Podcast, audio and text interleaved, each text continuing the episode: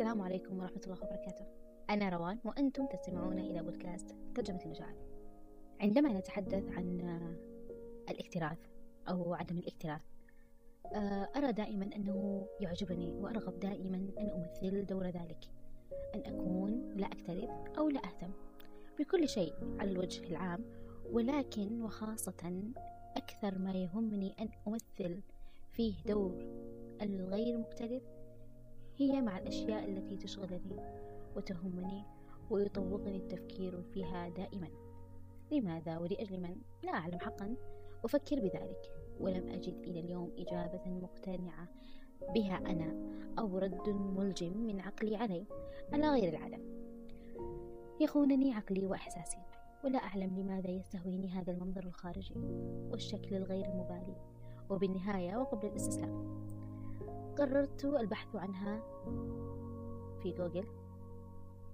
الرغبة نصف الحياة وعدم الاكتراث نصف الموت، هذا أول ما قرأت لجبران خليل جبران، ولا أعلم حقا إن كانت من كلماته، لكنها أعجبتني ورأيت فيها حقيقة. هل يعجبني الموت أو شكل الميتين؟ هذا ما تساءلت به. دعوني أخبركم، بما أننا نتكلم عن الاكتراث، حقيقة عن نفسي. لطالما أحببت ومن أروع وأجمل هواياتي مراقبة البشر، ولهذا كانت رغبتي جماء في تخصص علم النفس، وأن أصبح ما أنا عليه اليوم، أخصائية نفسية باحثة في النفس البشرية ومستمتعة بذلك، أن أحلل وأربط الأمور حتى تصبح لي نظرياتي وتجاربي الخاصة في مختبر صغير بعيدا عن الكل. وكانت كل التجارب تقع على عاتقي طبعا للقيام بها.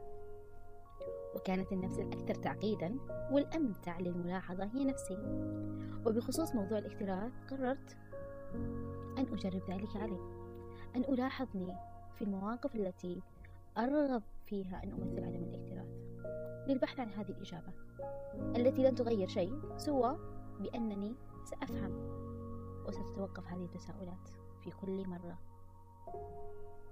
كل الشخصيات التي أعجبت بها واندمجت معها وأحببت تفكيرها والتقينا في كثير من النقاط المشتركة في أرض الواقع يكونوا بهذا المنظر الغير مبالي، عكس جوهرهم تماما الذي مل الاهتمام وخاب أمله كثيرا حتى توقف عن الرغبة أو الخوف من الرغبة، الخوف من الاكتراث، الخوف من الاهتمام، الخوف من أن يخيب أمله من جديد وأن ينكسر شيئا في قلبه مرة أخرى، فيقول أنا لا أريد، لا أهتم، لا أرغب.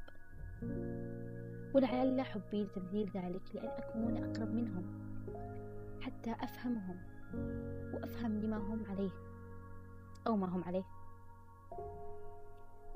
لأني أشعر معهم دائما بالمسؤولية أن أكون أو يجب أن أكون لهم بصيص الأمل لإعادة ذلك، كأني مسخرة تماما لهذا الشخص من غير حول مني ولا قوة، لأثبت له أنه ما زال هناك خير لم تره، وأن أقنعه باعتناق مبدأ التقبل.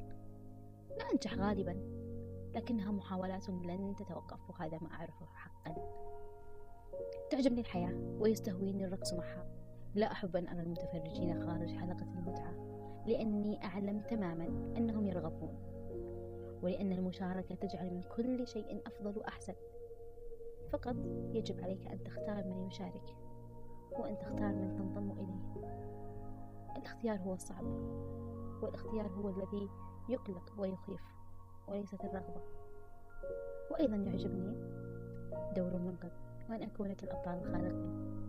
إنقاذ نصف الميتين هي مهمتي وشغفي وكل ما أحبه، وهذا ما سأحاول أن أكون عليه طوال عمري ومسيرتي. استودعتكم الله.